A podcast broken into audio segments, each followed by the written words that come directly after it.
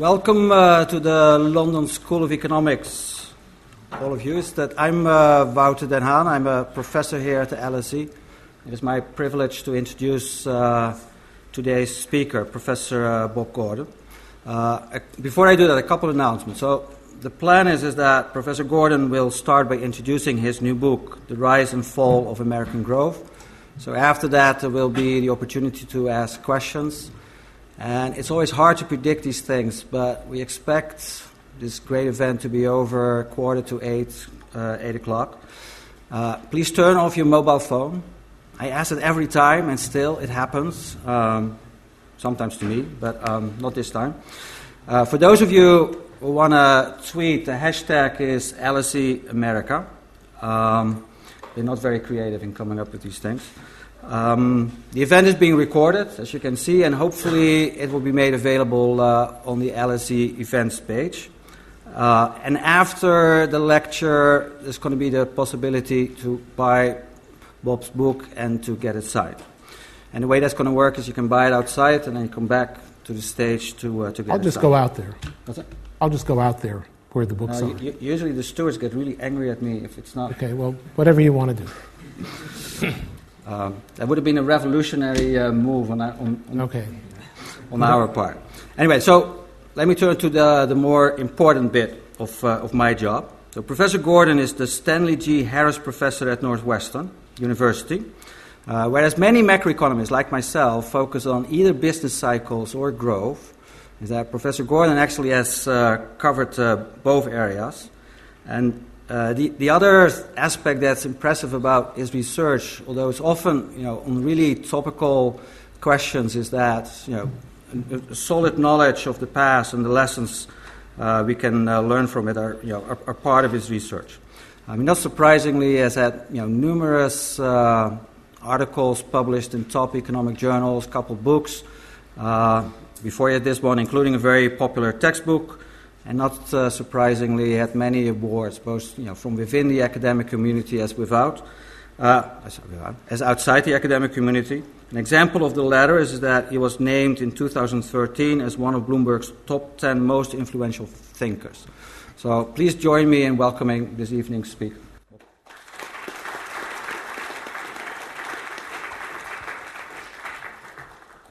Delighted to be here and talk about the current economic growth slowdown from the perspective of 150 years, and in particular from the perspective of the special century, which is my name for the 100 years between 1870 and 1970. When we talk today about slowing economic growth in the United States, and certainly in Britain you have exactly the same situation, we're combining the effect both of productivity, that of output per hour, and slowing growth in the potential labor force. We've had a decline in the growth rate of the working age population in the United States, and we've had a substantial decline in the labor force participation rate that has survived the recovery of the economy. We've had our unemployment rate fall from 10 to 5%. But along the way, the labor force participation rate has declined by enough to take about 8 million people out of the labor force, only half of whom are elderly retiring, and the others are prime-age people and youth who are no longer in the labor force. Hopefully, some of them will come back as the economy continues to recover. But when you put it all together, in the 30 years from 1974 to 2004, the U.S. economy grew at 3.12% per year. And in the 11 years since 2004, the growth rate's only been exactly half of that almost to the second decimal point of 1.56.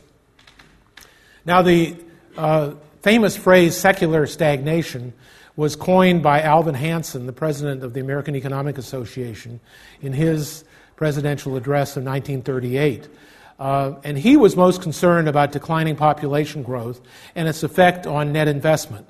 If we didn't have the population growing so rapidly, if population growth had fallen by 2/3 as it had appeared to him at the time, then we wouldn't need so much capital to equip the new workers, since there wouldn't be so many new workers. And here's the population growth history of the United States since 1875.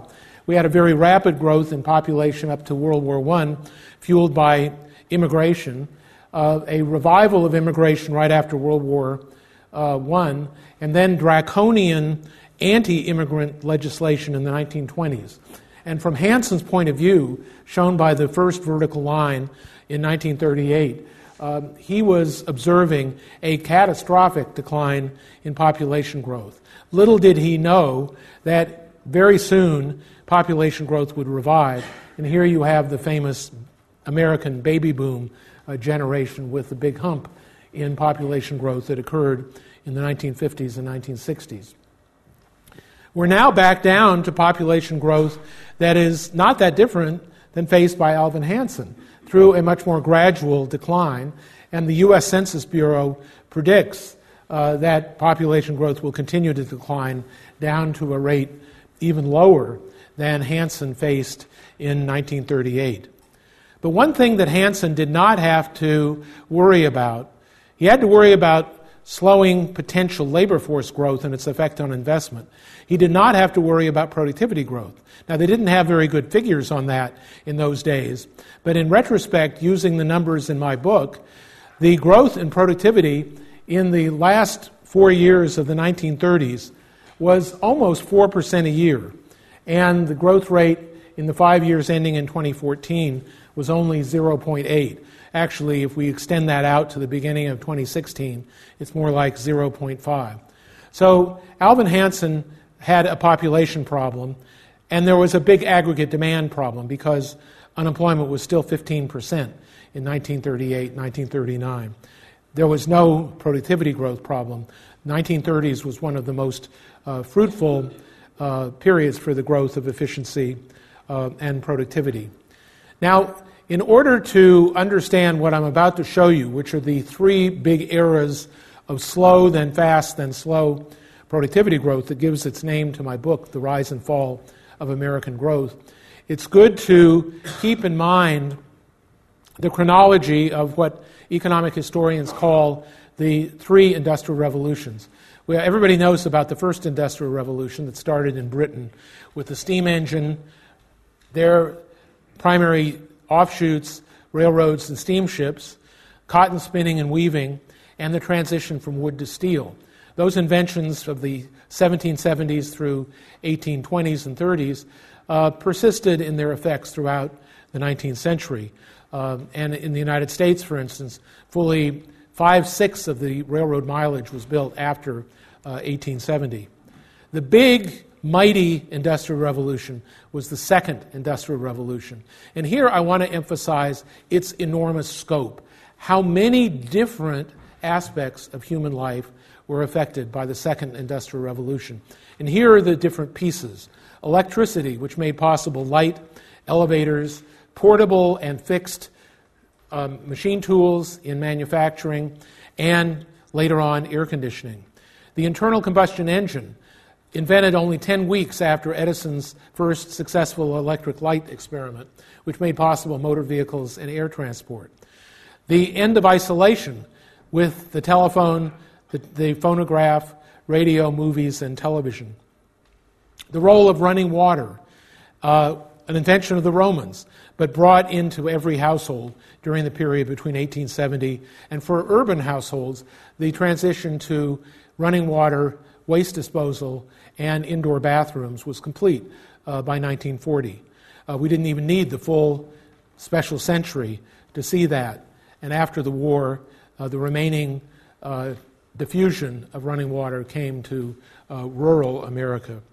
We had a whole set of inventions, many of them taking place in Germany in the realm of chemicals and plastics, and then antibiotics and the roots of modern medicine, which were well underway by 1970. And then finally, we had an utter change in working conditions. And think of working conditions for the male breadwinner. 50% of employment in 1870 was on the farm. Farmers were subject to the vicissitudes of the weather, to plagues of insects, to insecurity, and housewives who did the work at the home had to carry the water into the house There was no running water coming to the pipes. They did the laundry on a scrub board. In one of the anecdotes in my book, a survey carried out in North Carolina indicated that in 1885, the average North Carolina housewife walked 148 miles a year carrying 35 tons of water. And all that water brought into the house had to be brought out of the house. Think of all the different kinds of advances in this broad spectrum of advance that were one-time only inventions. You could only have this happen once. The transition from kerosene lamps with the pollution, with the dirt and staining on the lamp globe, to the instant on-off switch of electric light. The transition from factory power with steam power generating propulsion in manufacturing through leather and rubber belts, translating later into electricity with individual machines at every workstation. We made a transition from temperature alternating between cold and hot.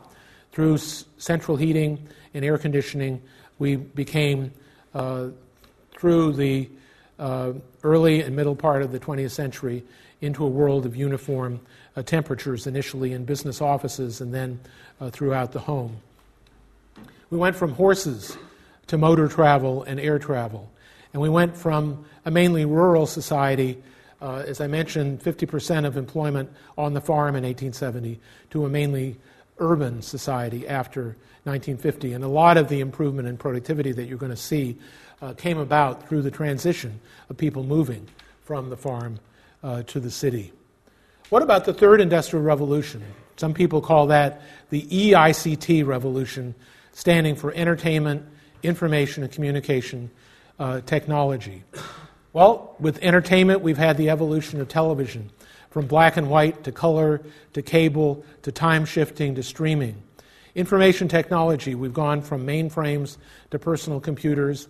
Much of the real productivity impact of the digital age came from the arrival of personal computers with spreadsheet and word processing software, making unnecessary repetitive retyping and linotype operators, resetting type for publications. All that was pretty much gone before the arrival of the web in the mid-1990s.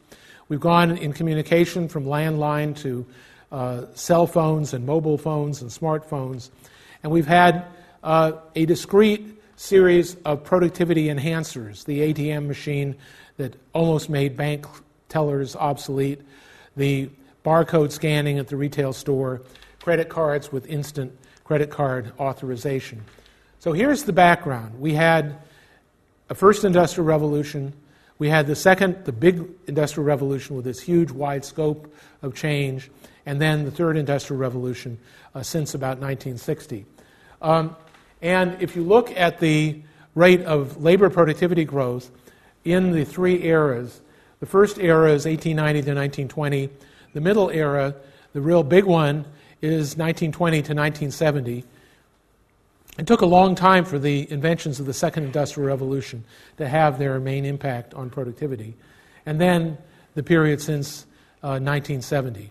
Here is labor productivity growth. We all know about growth accounting, in which we decompose labor productivity growth by stripping out the impact of education, stripping out the impact of capital deepening, the rising ratio of capital to labor. And when we do that subtraction, we're left with the black areas, which are called total factor productivity, the average productivity of labor and capital put together.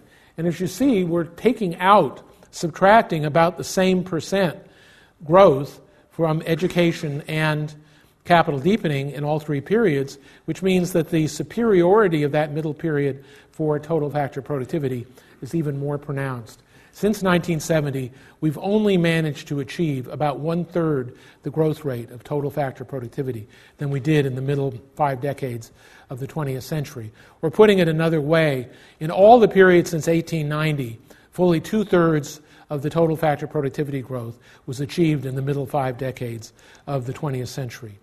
Now let's bring this up to date.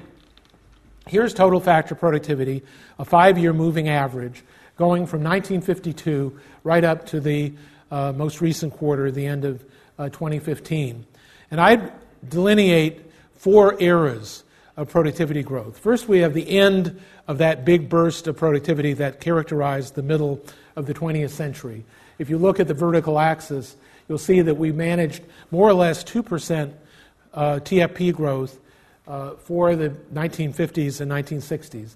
And then it tailed off radically during the 1970s, revived a little bit, but then experienced a major revival in the late 1990s and early 2000s. People call this the dot-com revolution. But in my view, the revival of productivity growth in the late 1990s brought together all of those contributions of personal computers and the software that was written for them, the transition to electronic catalogs, and much else. And then what we have is the pathetic performance of total factor productivity growth over the last 6 or 7 years. And remember, each of these is a 5-year moving average. So the 5-year moving average has really stayed down around 0.5% per year for most of the last 7 or 8 years. Now, the U.S. economy has recovered from the great financial collapse of 2008 and 2009. Our unemployment rate is now back down to 5%. So we can't blame this shortfall of productivity on a weak economy. So in my view, the third industrial revolution failed the total factor productivity test. On average, since 1970, during the years of the mainframe and the personal computer coming on board, we had only 1/3 the TFP growth that we did before 1970. And then when the productivity impact of the digital age really arrived in the late 1990s, we had only a 10-year period of revival, unlike that 50-year period of the halcyon days of the middle of the 20th century. Now, I challenge audiences by asking, both on the basis of that temporary revival of productivity growth and also some introspection, which I'm going to guide you through, whether the major impact of the third industrial revolution has already happened and, in fact, was pretty much over by 10 years ago. It's a startling idea. It's very much in conflict with the techno-optimists that we hear about today. So let's remind ourselves of the contributions of the Third Industrial Revolution in stages.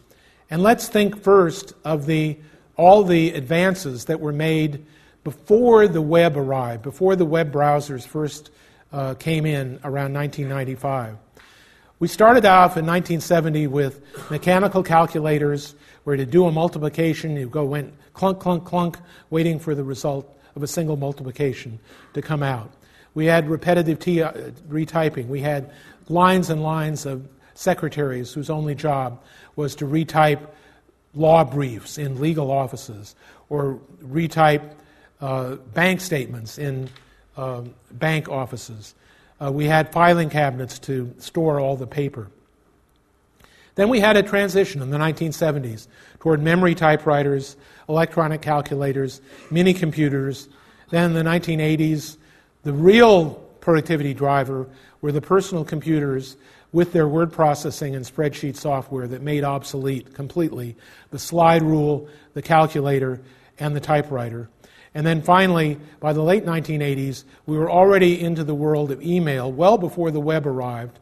We were doing web email in universities on so-called T1 lines with proprietary software, and many of the productivity enhancements of the digital age were already upon us. Then we had the web browser, search engines, and e-commerce that came in the late 1990s, followed by flat screens and another advance of the early part of the 2000s. Between 2001 and 2005 was the main period when we saw the rolling out of automatic check-in kiosks at airports, which were like an ATM machine in terms of the technology that they used. But by 2005, the revolution in business practices was almost over.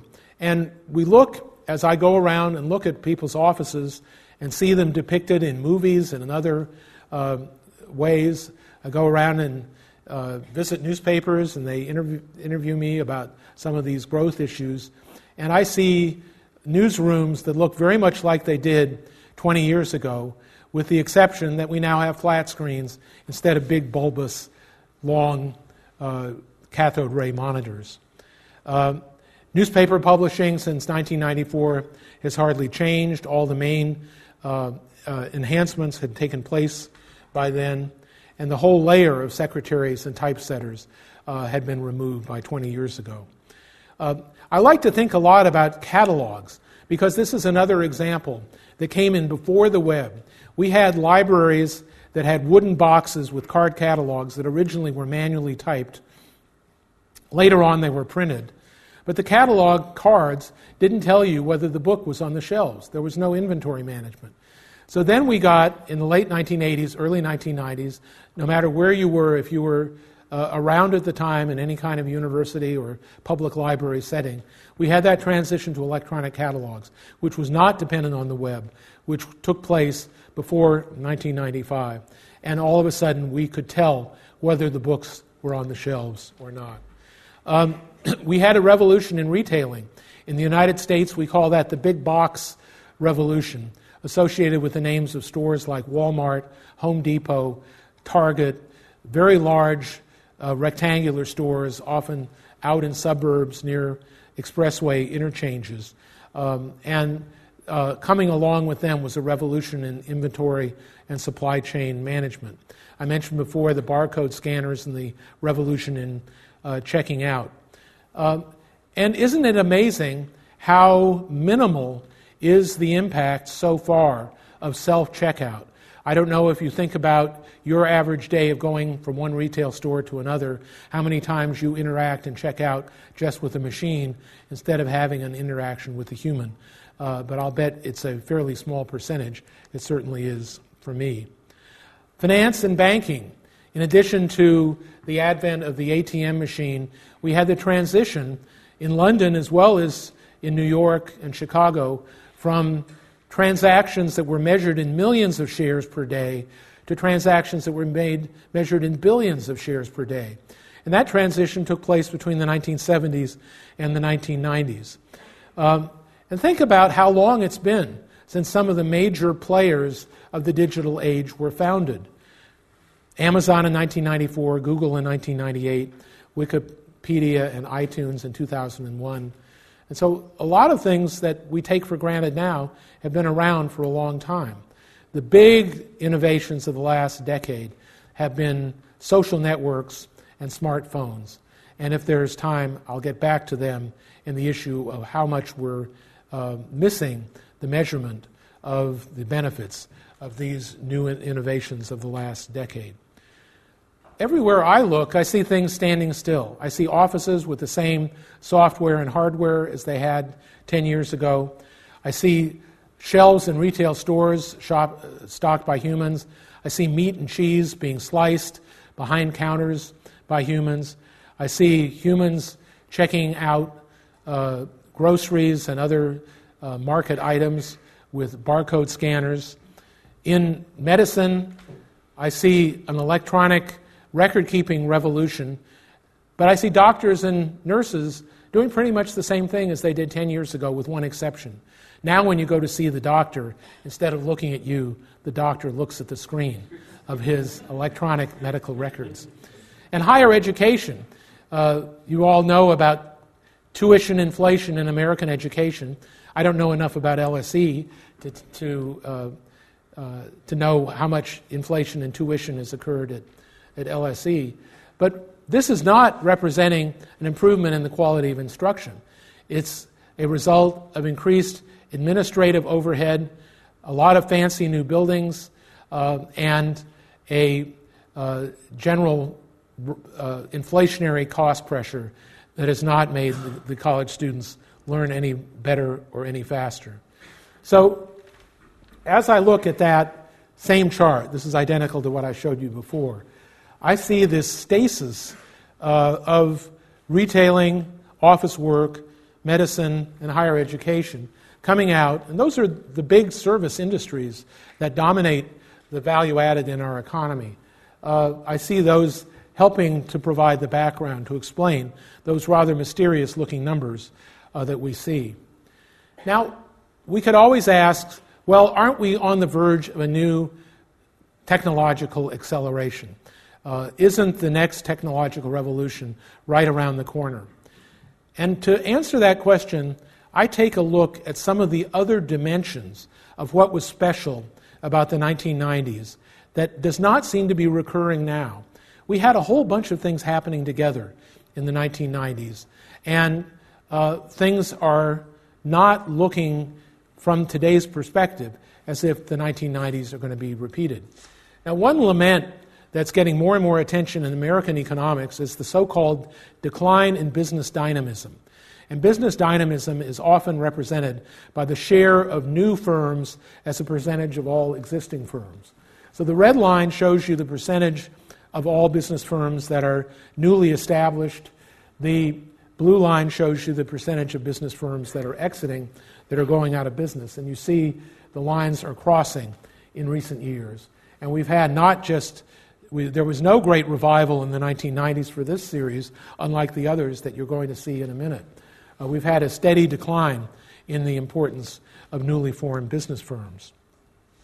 This is net investment as a share of the capital stock. The black horizontal line is the post-war average. As you can see, before 1987, almost every year was above average. Since 1987, almost every year is below average, except for a succession of years in the late 1990s. So the late 1990s were unusual in this dimension, that we had a big burst of innovation, and that burst of investment, and that investment was heavily skewed to ICT, information and communication technology investment. The share of value added going to computer investment in the U.S. economy was almost double in the late 1990s what it's been in the last 3 or 4 years. So special in the 1990s, business investment. Even more special was the growth in manufacturing capacity. The red line is an annualized one-year change in the capacity to produce of American manufacturing. And after bubbling along at around 2 to 3% in the 1980s and early 1990s, we had this takeoff in American productive capacity that peaked around 2000, just about the same time as the investment boom peaked, and then tailed off and has been meandering between 0 and 2% in the last few years. You may have heard a lot, particularly if you read The Economist, about the demise of Moore's Law, the prediction made by Gordon Moore in 1965 that every 2 years the number of transistors on a computer chip would double. The top graph shows the rate of change of the prices of computer equipment, which, as you see, reached a maximum rate of decline, that is, things getting better faster, in the late 1990s. And the bottom line shows the behavior of Moore's Law. The dashed black line is the prediction of a doubling of transistors per computer chip every 2 years. You see the blue line, which is the actual outcome, went along with the Gordon Moore prediction more or less until 1995.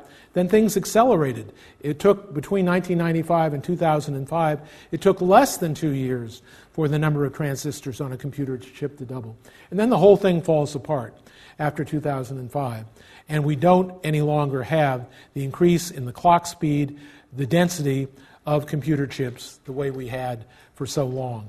And this is something that has received widespread attention very recently. Now, I'm not saying innovation is over. I'm just saying innovation is slowing down. And even though there's frenetic activity in Silicon Valley, even though we see that enormous sums are being capitalized on the stock market. 8 of the top 10 stock market capitalization firms in the world are American, and a number of those are specifically products of the internet age, like Microsoft, Facebook, and Google. But the issue is, what is the technological revolution achieving? And we've got some problems. This is not to say we're not observing innovation and technical change. It's that its impact is smaller. And we have, to start out with, medical care. The techno-optimists point to decoding the genome, to DNA, to the effects of genetic research in making possible new drugs that will cure all sorts of diseases. Actually, the rate of discovery of new drugs is slowing down. The cost of discovering new drugs is rising rapidly.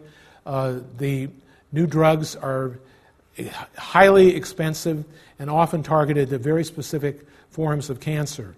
And meanwhile, in the United States, we've got problems. Life expectancy actually fell in 2015 compared to 2014. Life expectancy is 3 or 4 years lower in the US than it is in Canada, Britain, Europe, and Japan. We have stunning new evidence popularized by Nobel Prize winner Angus Deaton just last fall, showing that mortality rates for American white males and females in their 40s and 50s are going up. That is, mortality getting worse, not getting better. We have enormous gap in life expectancy between the top 10% and the bottom 10%. If you take the life expectancy of American males, white males, age 50, if you're in the top 10% of the income distribution, your life expectancy as an American male is 87 years. If you're in the bottom 10% of the income distribution, your life expectancy is 73 years. That's a 14-year gap. And it raises questions about the frequently suggested solution to our long-run fiscal problems of raising the retirement age, because raising the retirement age for the bottom income people cuts them out of the benefits of pension plans that they otherwise would have achieved. And the improvement of medical care in physical well-being is colliding with the intractability of Alzheimer's and dementia. And so we're having a growing burden to society of taking care of people with mental illness, even as their physical longevity improves. We've got robots. Of course, robots are a delightful topic. Everybody likes to talk about them. Industrial robots were first introduced by General Motors in 1961.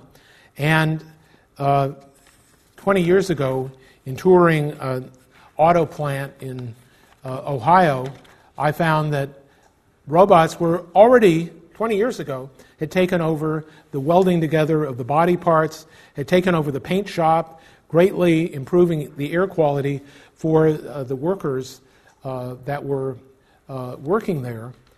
So why haven't robots taken over? Why do I go through my daily life and I never see a robot? I love to play this game, Find the Robot. I don't see them in the supermarket. I don't see them in the doctor's office. I don't see them in hotel room service. They're still a human bringing me whatever I might order. So here's a indication of where we stand with robots. A story from the New York Times last October. An interesting reality check took place in June when 24 teams of leading robotics engineers gathered in Pomona, California for a competition sponsored by the Pentagon's research agency. The robots had to do simple tasks: walk up steps, turn a valve, operate a power drill. The chores took humans 5 or 10 minutes at most. The winning robot took 45 minutes. Most struggled badly, falling down steps and taking long pauses to figure things out, even with remote-controlled assistance. Turning a knob to open a door proved daunting to many. One young man in the audience observed, "If you're worried about the Terminator, just keep your door closed." So that is some indication what I think about robots. I think actually people also bring up 3D printing. 3D printing is rapidly expanding in use for prototypes and models. It's not mass production. We're not producing 17.5 million cars in the United States with 3D printing. It's the old-fashioned assembly line, aided by those robots that, as I mentioned, have been there for the last 20 years. I think the real progress is being made in artificial intelligence. We're seeing increasing use of masses of big data, qualification, much of it's being used for marketing, much of it's being used by firms studying how to switch customers from their rivals over to themselves, and that does not add to society's well-being. That's a zero-sum game. But we do have evolutionary change that's associated with artificial intelligence. We've had a great advance in the ability of computers to do legal searches, and that's created unemployment for some types of young lawyers.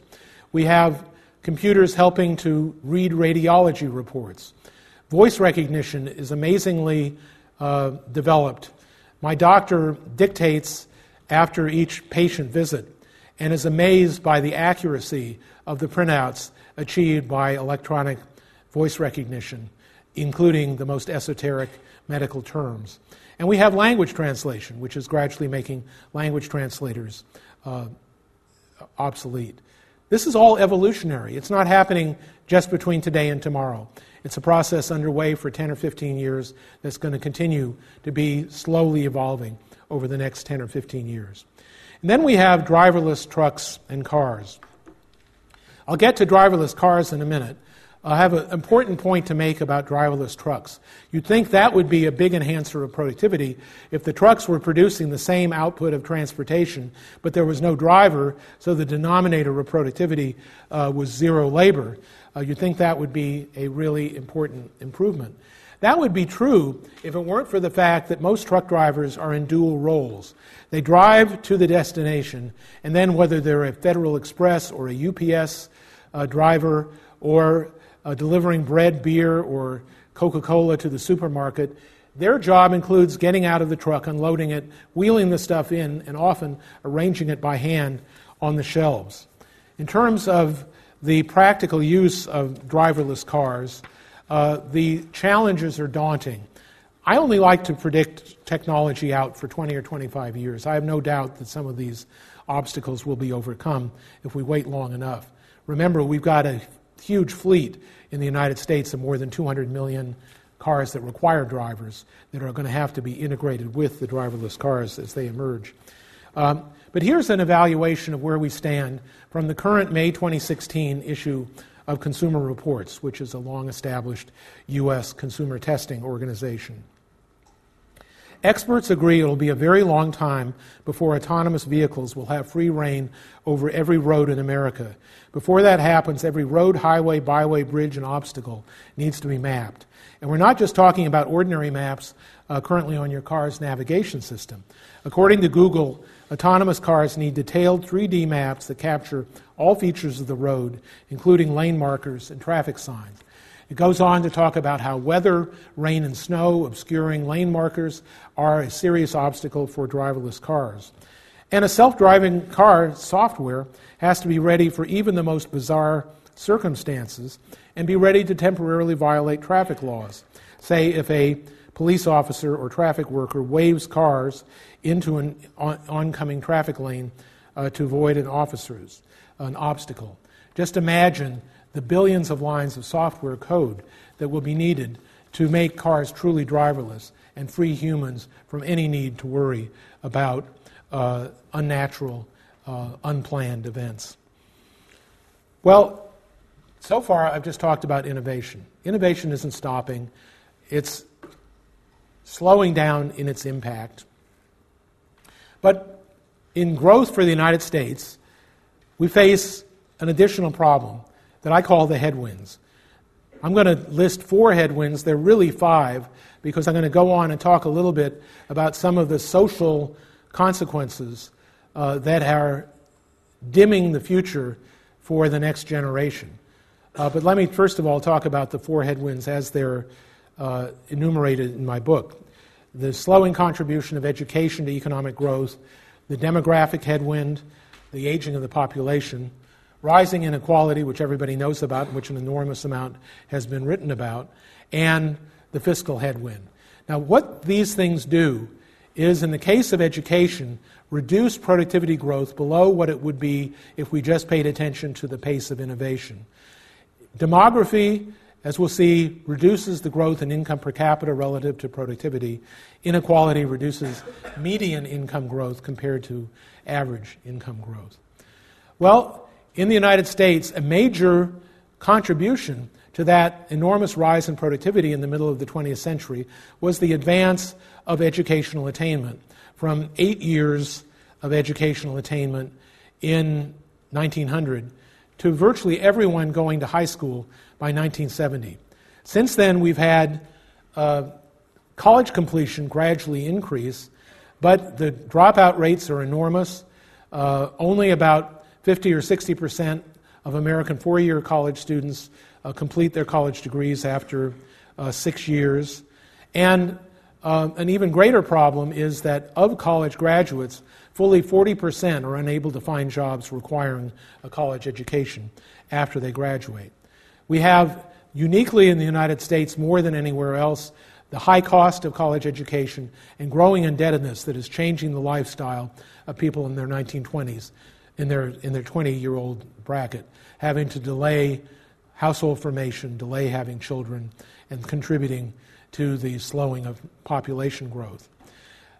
If we look at American education, it doesn't look good on an international basis. The international PISA test given to 15-year-olds by the OECD, if we look at 34 OECD countries, the U.S. ranks 17th in reading, 20th in science, and 27th in math. In college completion, the U.S. has fallen way down in the international league tables.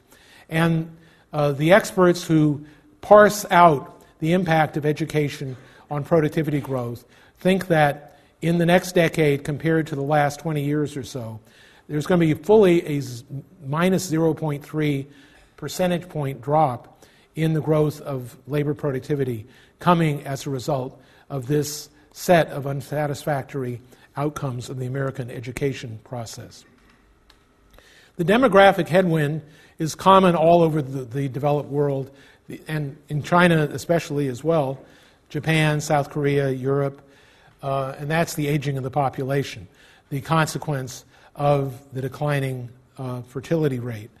And in the United States, we have not only this enormous bulge of the baby boom generation, which is in the process right now of retiring, but we also have had, over the last 7 or 8 years, a decline in labor force participation of prime-age men, prime-age women, and youth. There's an increasing share of youth who are neither in school nor in jobs.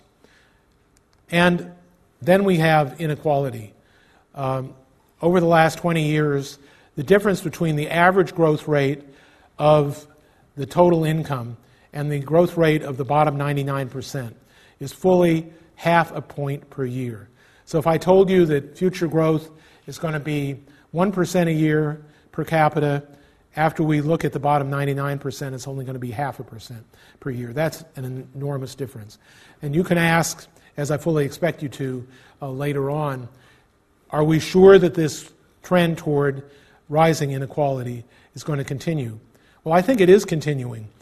Let us count the ways. The Silicon Valley billionaires, the new unicorn companies formed with more than $1 billion in market capitalization, the continuing pushback in at least the American setting of firms pushing employees into part-time work, cutting benefits, cutting pensions, switching pensions from defined benefit to defined contribution, pushing employees into part-time work instead of full-time work.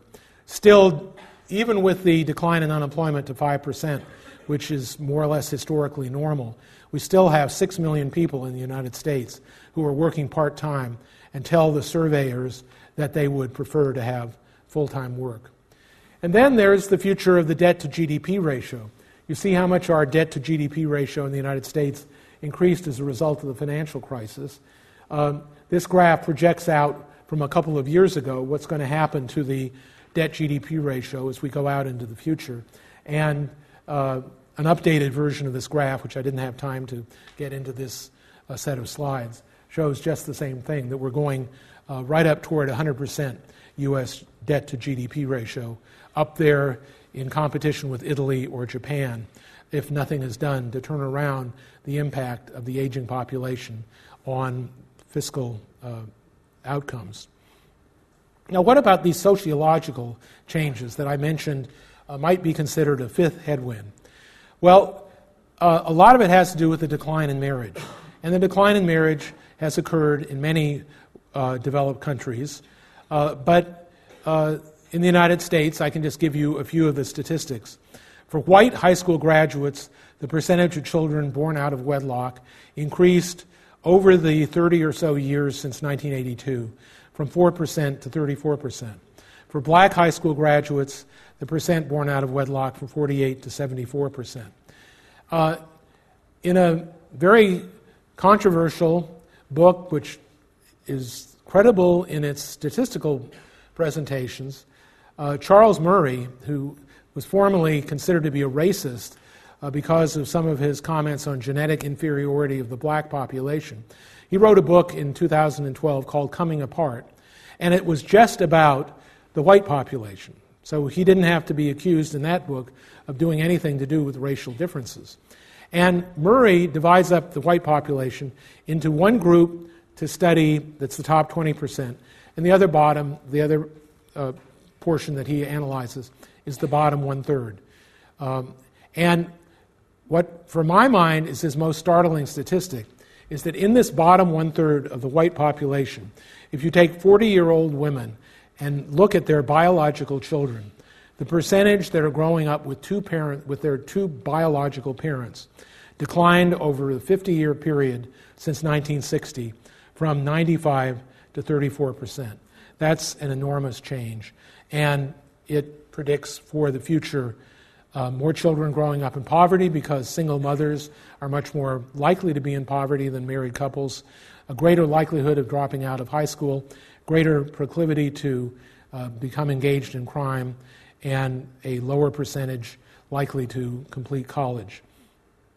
There are additional signs of social deterioration that affect the outcome of social mobility. What is the chances of low-income people moving up into the middle and the higher tax brackets? In the United States, if you're a married couple who've both gone to college, your chances that your children are going to go to college are 90% plus.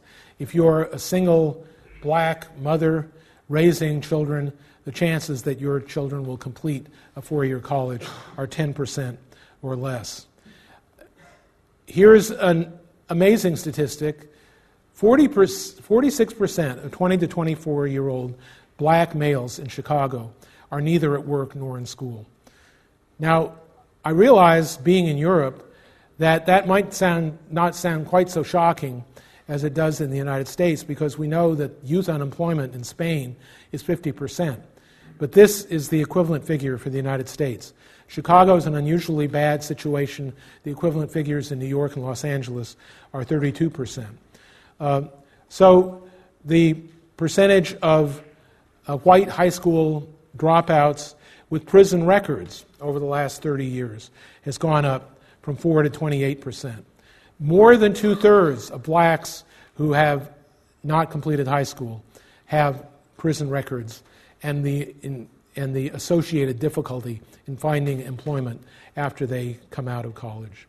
So once again, what are the significance of these headwinds? The education headwind reduces future productivity growth. The demographic headwind with the aging of the population reduces the number of hours per person and thus reduces the growth in income per capita relative to output per hour. The inequality headwind, if it continues, will reduce growth in median income compared to average income. And the fiscal headwind means that at some point in the future, there'll have to be a downward adjustment in old age benefits or an increase in taxes, which will further reduce the growth of disposable income. The way this is quantified at the end of the book compares the gray bars, which are the actual outcomes for the near century from 1920 to 2014, with the prediction that's made for the next 25 years, shown in black. And the productivity story shows productivity dropping from about 2.2 to 1.2. You can't quite read that on the screen. And I might add that 1.2% is about twice as fast as our productivity has been growing in the U.S. over the last 6 years. So this is actually an optimistic outlook for productivity growth and forecasts that we're on the verge of having a revival compared to the actual recent outcomes. Output per person grew at more than 2% a year over the past century because of declining work hours per person and the retirement issue. We're down from 1.2 to 0.8 for output per person. If inequality continues to grow, we're down to 0.4 for median output per person, and a little bit of an adjustment for a fiscal retrenchment would bring our median disposable income per person down to 0.3%. So one way to characterize this outcome is that growing at 2% a year for generation after generation in American history, each generation could expect to have roughly double the standard of living in terms of measured GDP that the previous generation had. The current generation of young people is going to have an increase in its standard of living of maybe not double, maybe 20% higher over the span of the 30 years that separate the generations.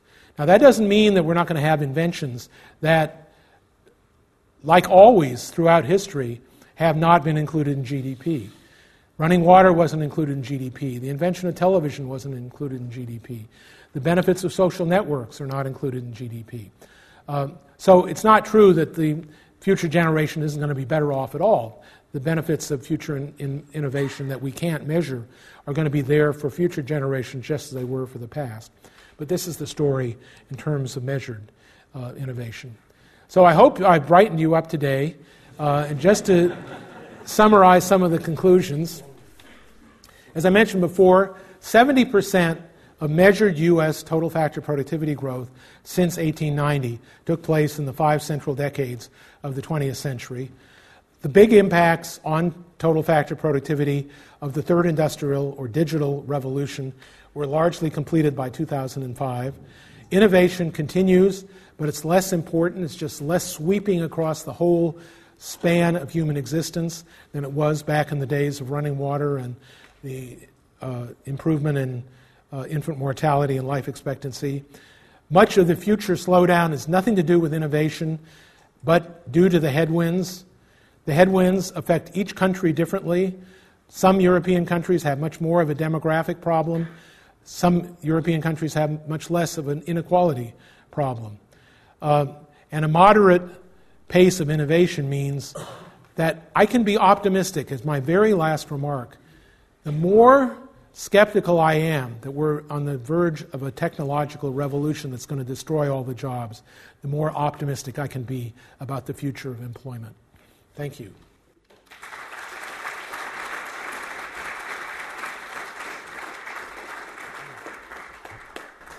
All right, so now there's the opportunity to ask questions. There's only two rules. First, wait until one of the stewards hands you the microphone. And the other rule is try to be concise. Don't embarrass yourself by giving a little speech. Okay, we start out here. Gentleman well-dressed with a tie. Hi, thank you very much for the talk. I wondered if you could set out some policy prescriptions that would be able to combat some of these headwinds that you've been talking about. Well, that was a very concise question, and of course has a very long answer. What are your policy prescriptions? I'll tell you what my policy prescription is not, and this is in the American context. I don't think the government should get into the role of subsidizing innovation or steering innovation from one area to another. I think the American innovation machine is doing very well. It's the envy of many other countries in the world. We have an amazing venture capital industry that stands ready to finance any kind of innovation that has half a promise of success. So I don't think that there's a role for policy on innovation itself. Where I would go is on education. I think we need two different forms of reform, actually three, if you start from the top. About the escalation of college debt, I think we need to move toward a British or Australian system of income contingent repayment of college debt, so that you don't have to repay debt if you're unemployed or if you're engaged in a low-paying social service activity.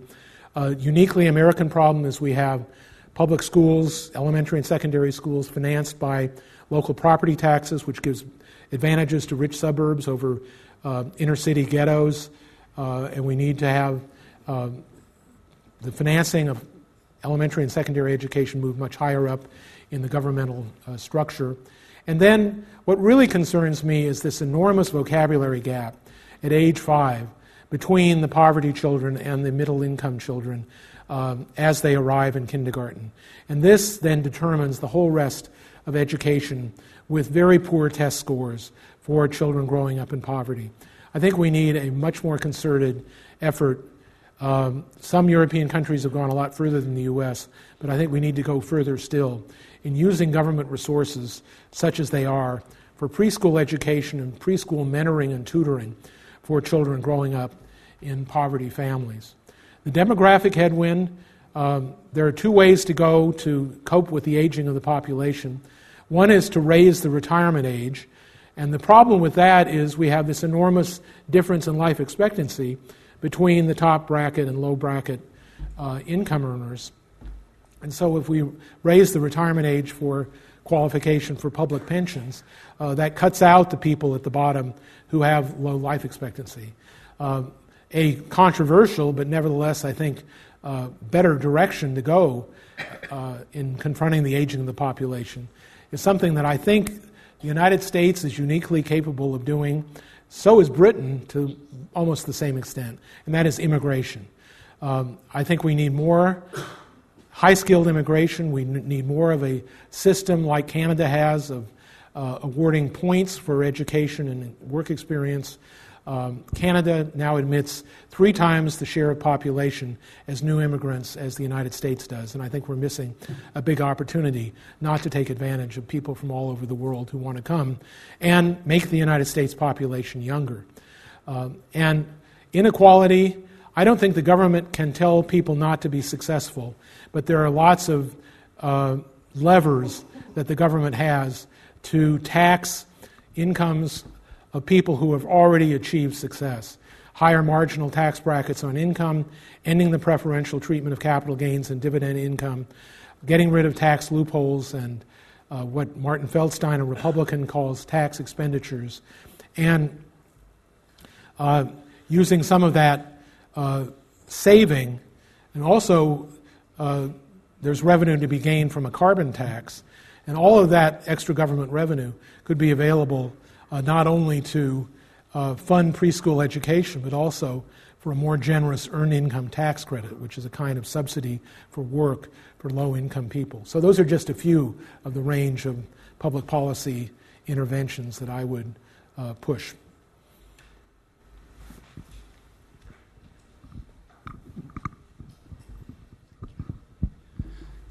Hi. One argument that you haven't mentioned but I've seen popping up recently is the idea that there are essentially a greater amount of monopoly rent and a greater concentration, perhaps due to patents and things like this. Do you think this has any merit in the context of the United States? The question was about monopoly rents. I'd like to link that to something that's related to it. We've had a very substantial rise in the share of profits in the U.S. economy. There's a substantial body of thought which think that the balance of power has shifted from workers to corporations, and this is one of the reasons why I think we need to reduce the corporate tax in the United States to keep companies from fleeing abroad. We can't control the fact that the corporate tax rate in Ireland is less than 1/3 of what it is in the United States. So I think that the way to attack the monopoly power issue is not through the corporate income tax, it's through the individual income tax, as I mentioned before. One counterpart of the low investment that we've got as a share of capital that I showed you on one of the charts is that corporations are spending trillions in buying back their outstanding shares. And we have corporate buybacks that are cutting into fixed investment. And I'd like to see changes in the tax system which minimize the gains that'll partly be achieved by raising the tax rate on capital gains and dividends. So, here's one on the aisle, right here.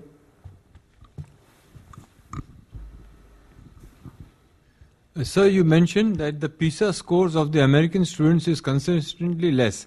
This has been happening for the past few decades.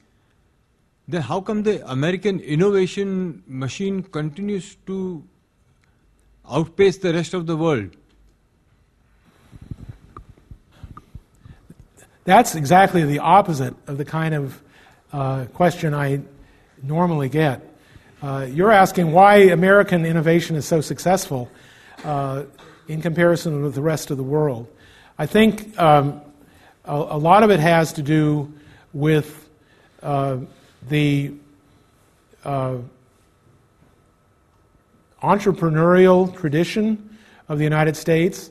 I mean, why was Mark Zuckerberg a dropout from Harvard instead of a dropout from LSE? I mean, I'm going to ask you that as a way of turning that question around. And why were Apple and Microsoft founded in the United States? I'm not sure that I have the answer to that question, other than the fact that there is traditionally an entrepreneurial culture, and we have something new that's developed in the last 25 years, which is this venture capital industry standing ready to finance the new ideas in a way that's not done by traditional banking, certainly in continental Europe. I think, as in most things, the UK is somewhere in between continental Europe and the US.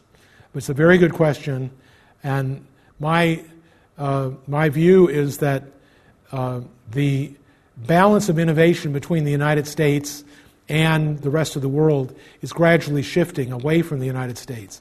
As one concrete example, we know that almost all of the technological innovation in solar power is being achieved in China.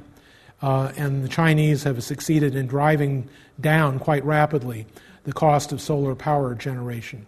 And we're going to see, I think, more innovation taking place in India and China and less in the United States, just as their level of development continues to rise.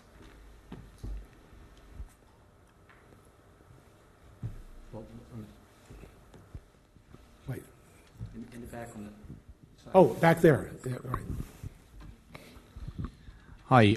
Could you say a little bit more about the role of the financial sector in driving innovation and productivity or otherwise? It seemed to be a little bit marginal in your analysis, and I wondered why. Perhaps I've misunderstood. I tend to think of the financial sector as a bunch of parasites.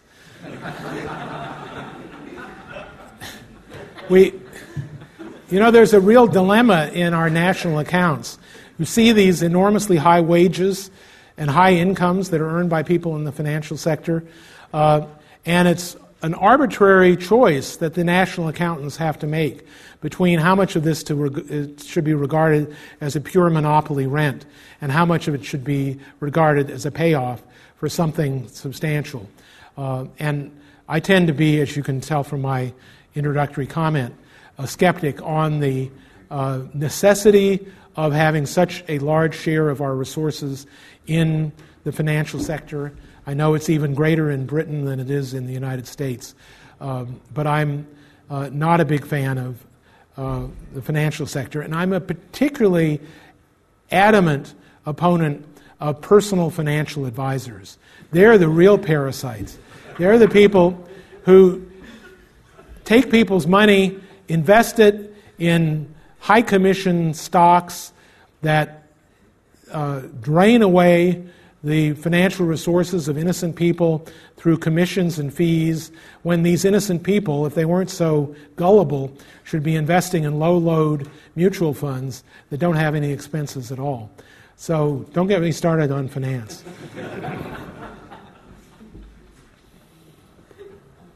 Yes, right here in the aisle. Professor, can you elaborate more on the measurement errors on GDP? Because isn't it the case that the type of innovations that we are having with the digitalization makes the problem of measurement even worse than it was with other innovations in the past? And can it create a bias on the results? Let me take you back to the historical record here.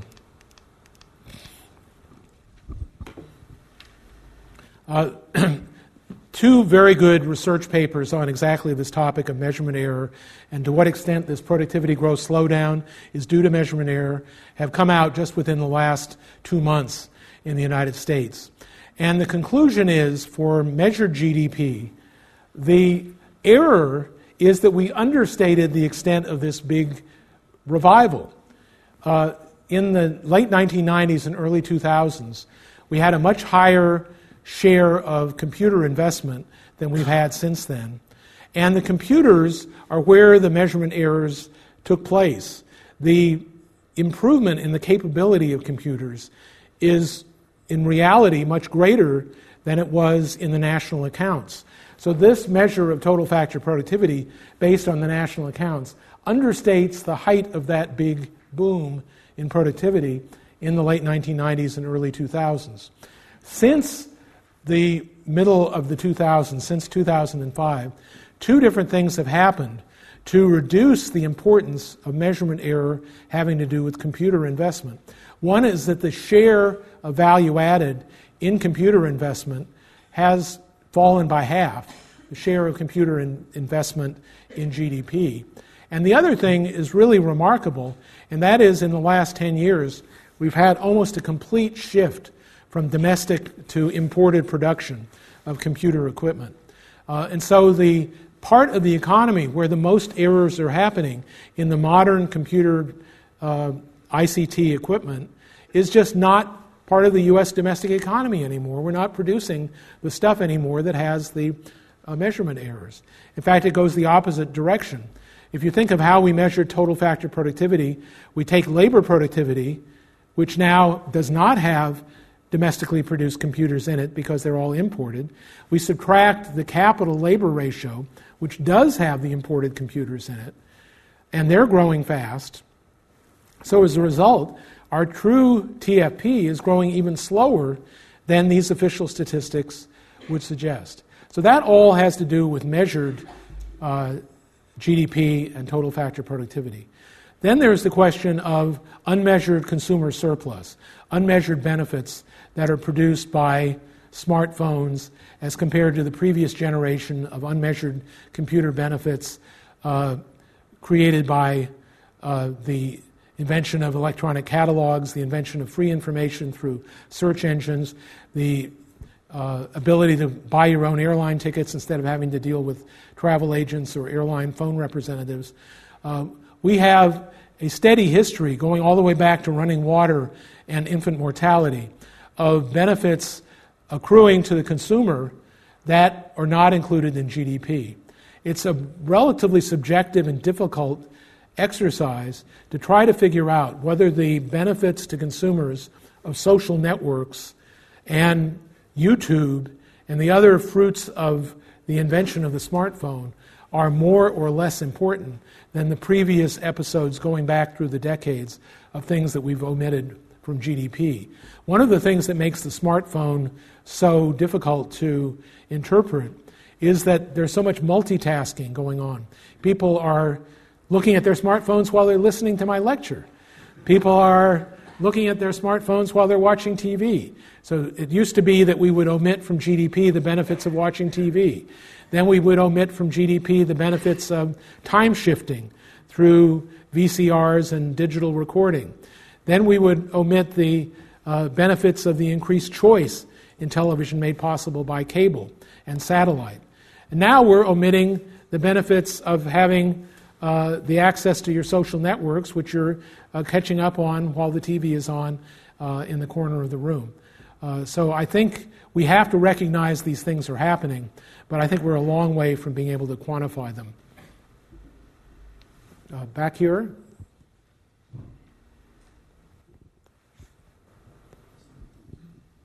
Yeah, thanks for going soon. Just think about the four headwinds you're talking about.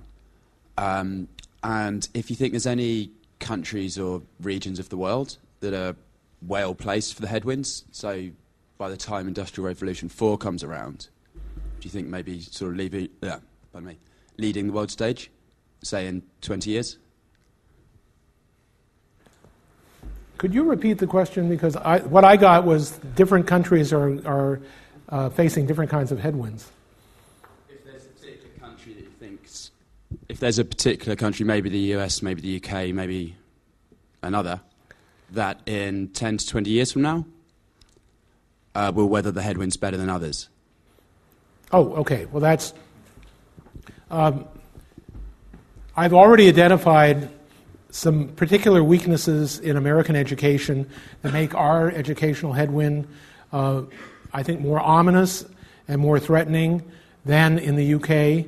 To the extent that I gather from reading The Economist about the UK educational system, I think the UK system is doing a much better job of allocating resources equally across income groups in the population.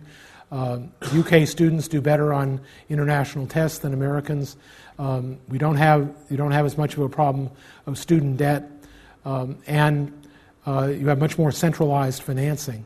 So just to take that example of the education headwind, I think it's less important in the UK than it is in the US. The demographic headwind, I think both the US and the UK have equally important opportunities to dial the fraction of old people in the population by changing immigration policy.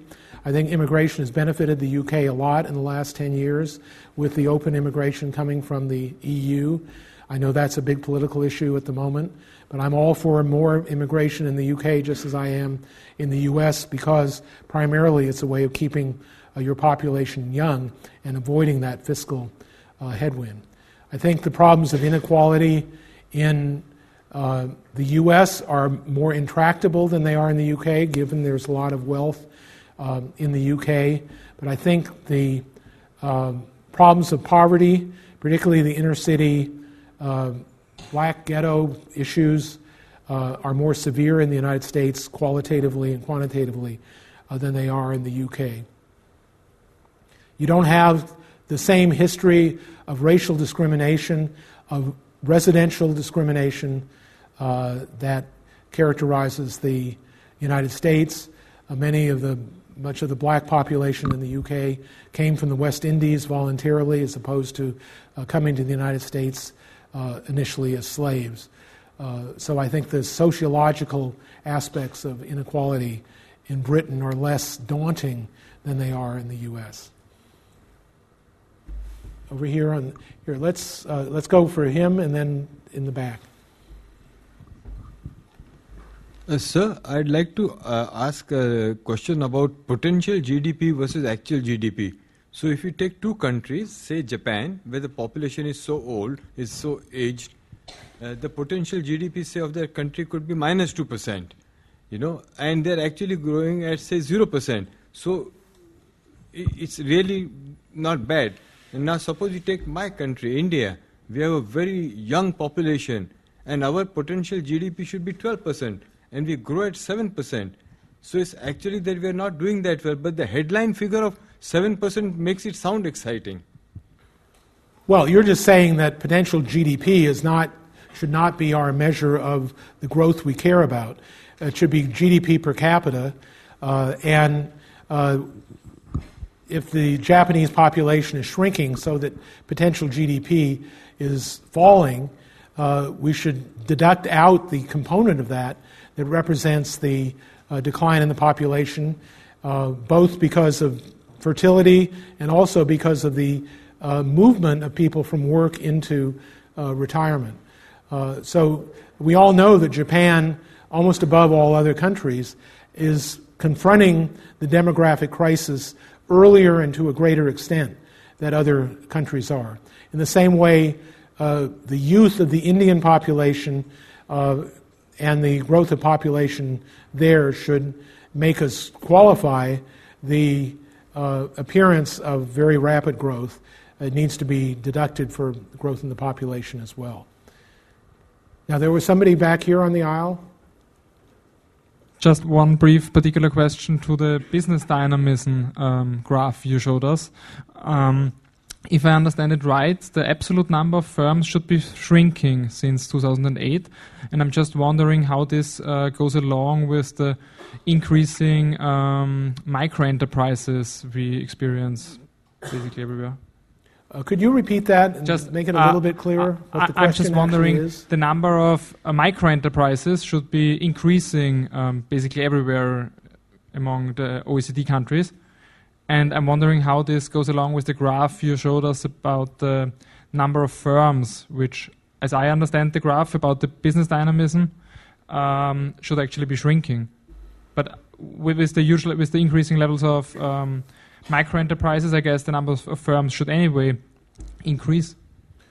I'll have to plead ignorance on the role of business dynamism in other countries. I know this is something that's being studied a lot in the United States. It seems to be a problem with young people not going into entrepreneurship in the way that they used to 10 and 20 years ago. But otherwise, I can't tell you what's going on in that topic in the rest of the world. Okay, we have someone down here in the front row. Well, how about you, since you're closer to the lady with the microphone? Here, keep your hand up.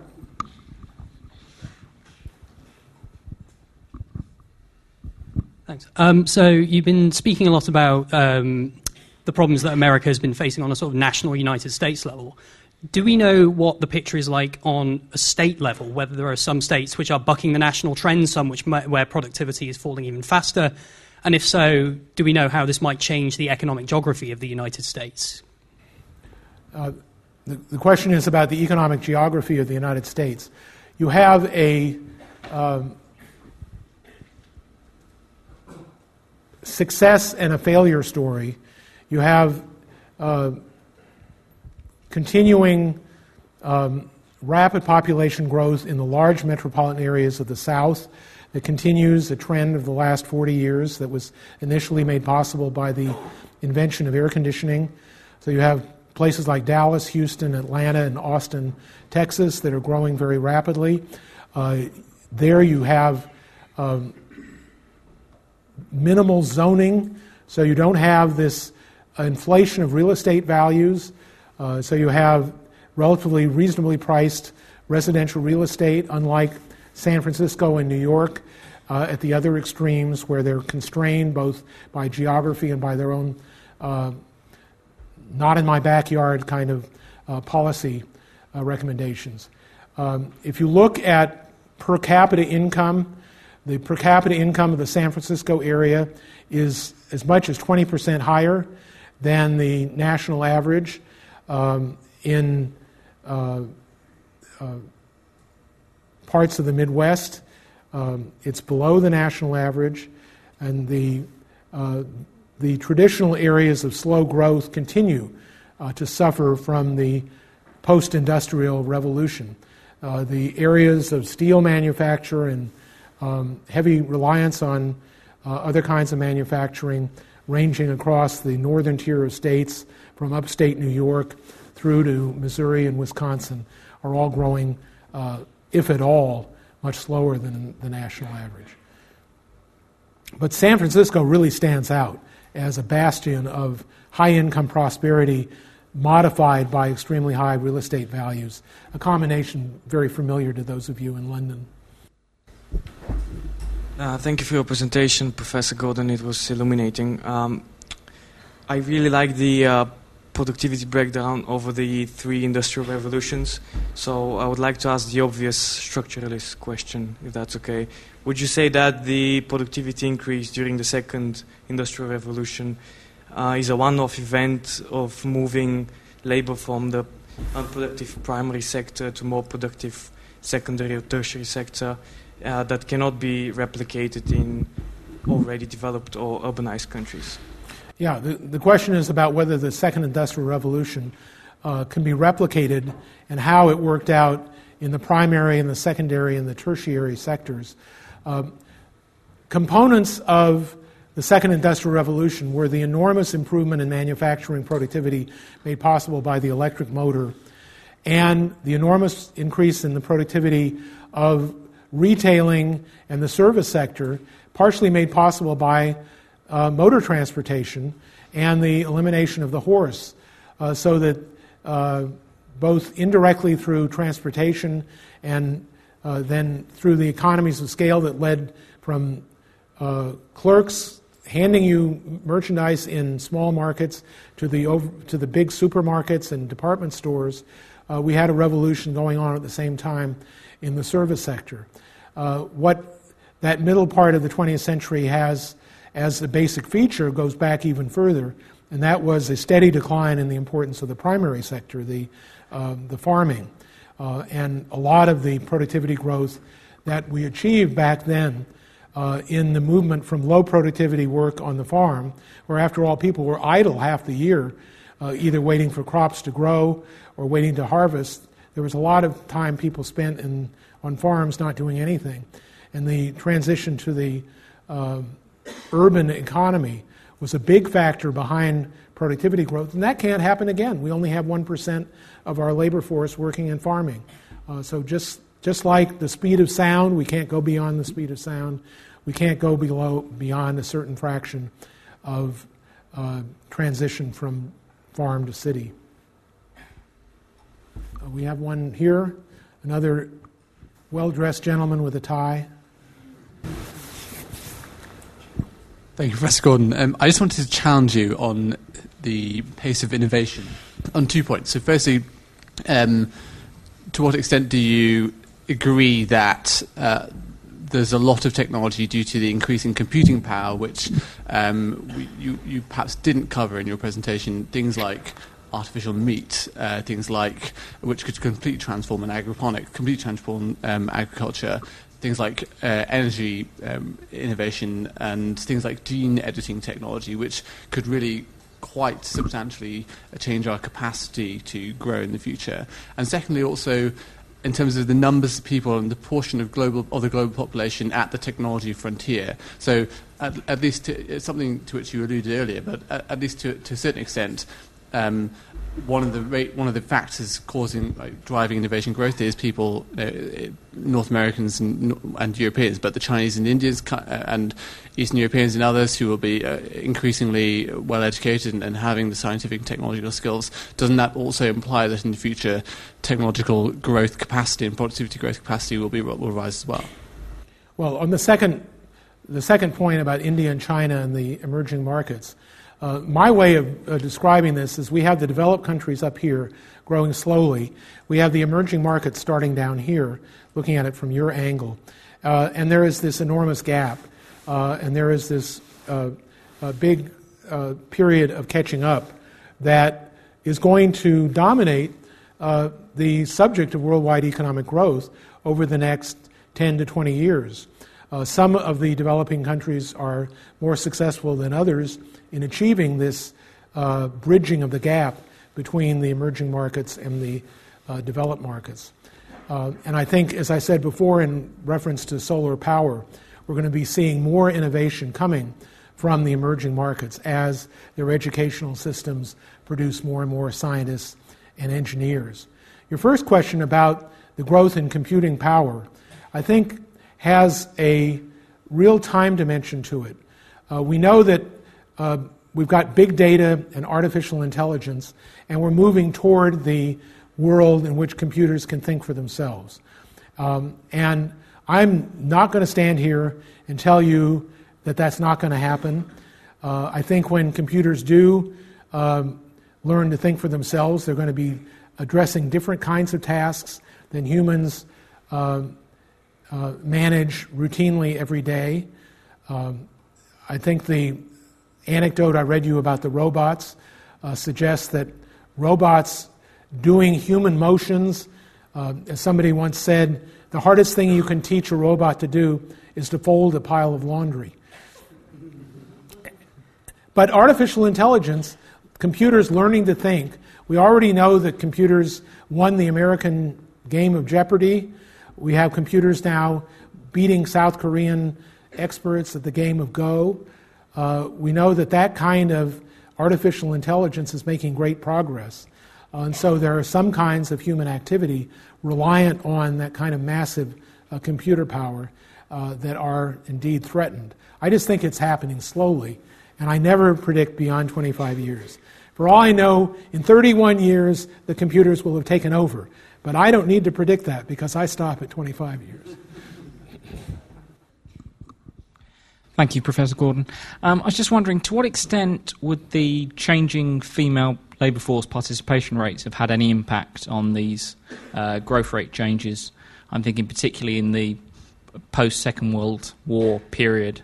Would that have helped with the very strong growth that was occurring then and partly account for the slowdown now, as that's a one-time change that can't be replicated? The question was about growing female participation earlier in the post-war era. And think of the difference. A lot of this slowdown in growth, that slowdown from 3% to 1.5% in the actual growth of GDP that I mentioned before, that happened before and after 10 years ago, had to do with the rising hours per person achieved by the entry of women into the labor force, followed by the completion of that, the labor force participation of women topped out and has fallen slightly since the mid-1990s. And then we have the retirement of the baby boomers, which is reducing the labor force participation rate. So you have the participation rate going up, coming back down. It means the potential growth in the labor force that contributed to potential GDP turned around by almost a full percentage point. And that actually contributes more to this slowdown in overall potential growth than the productivity and innovation story. So demography is king, or at least it's the queen. Bob, I think we've got to end it over here. Otherwise, the stewards are going to get angry at me.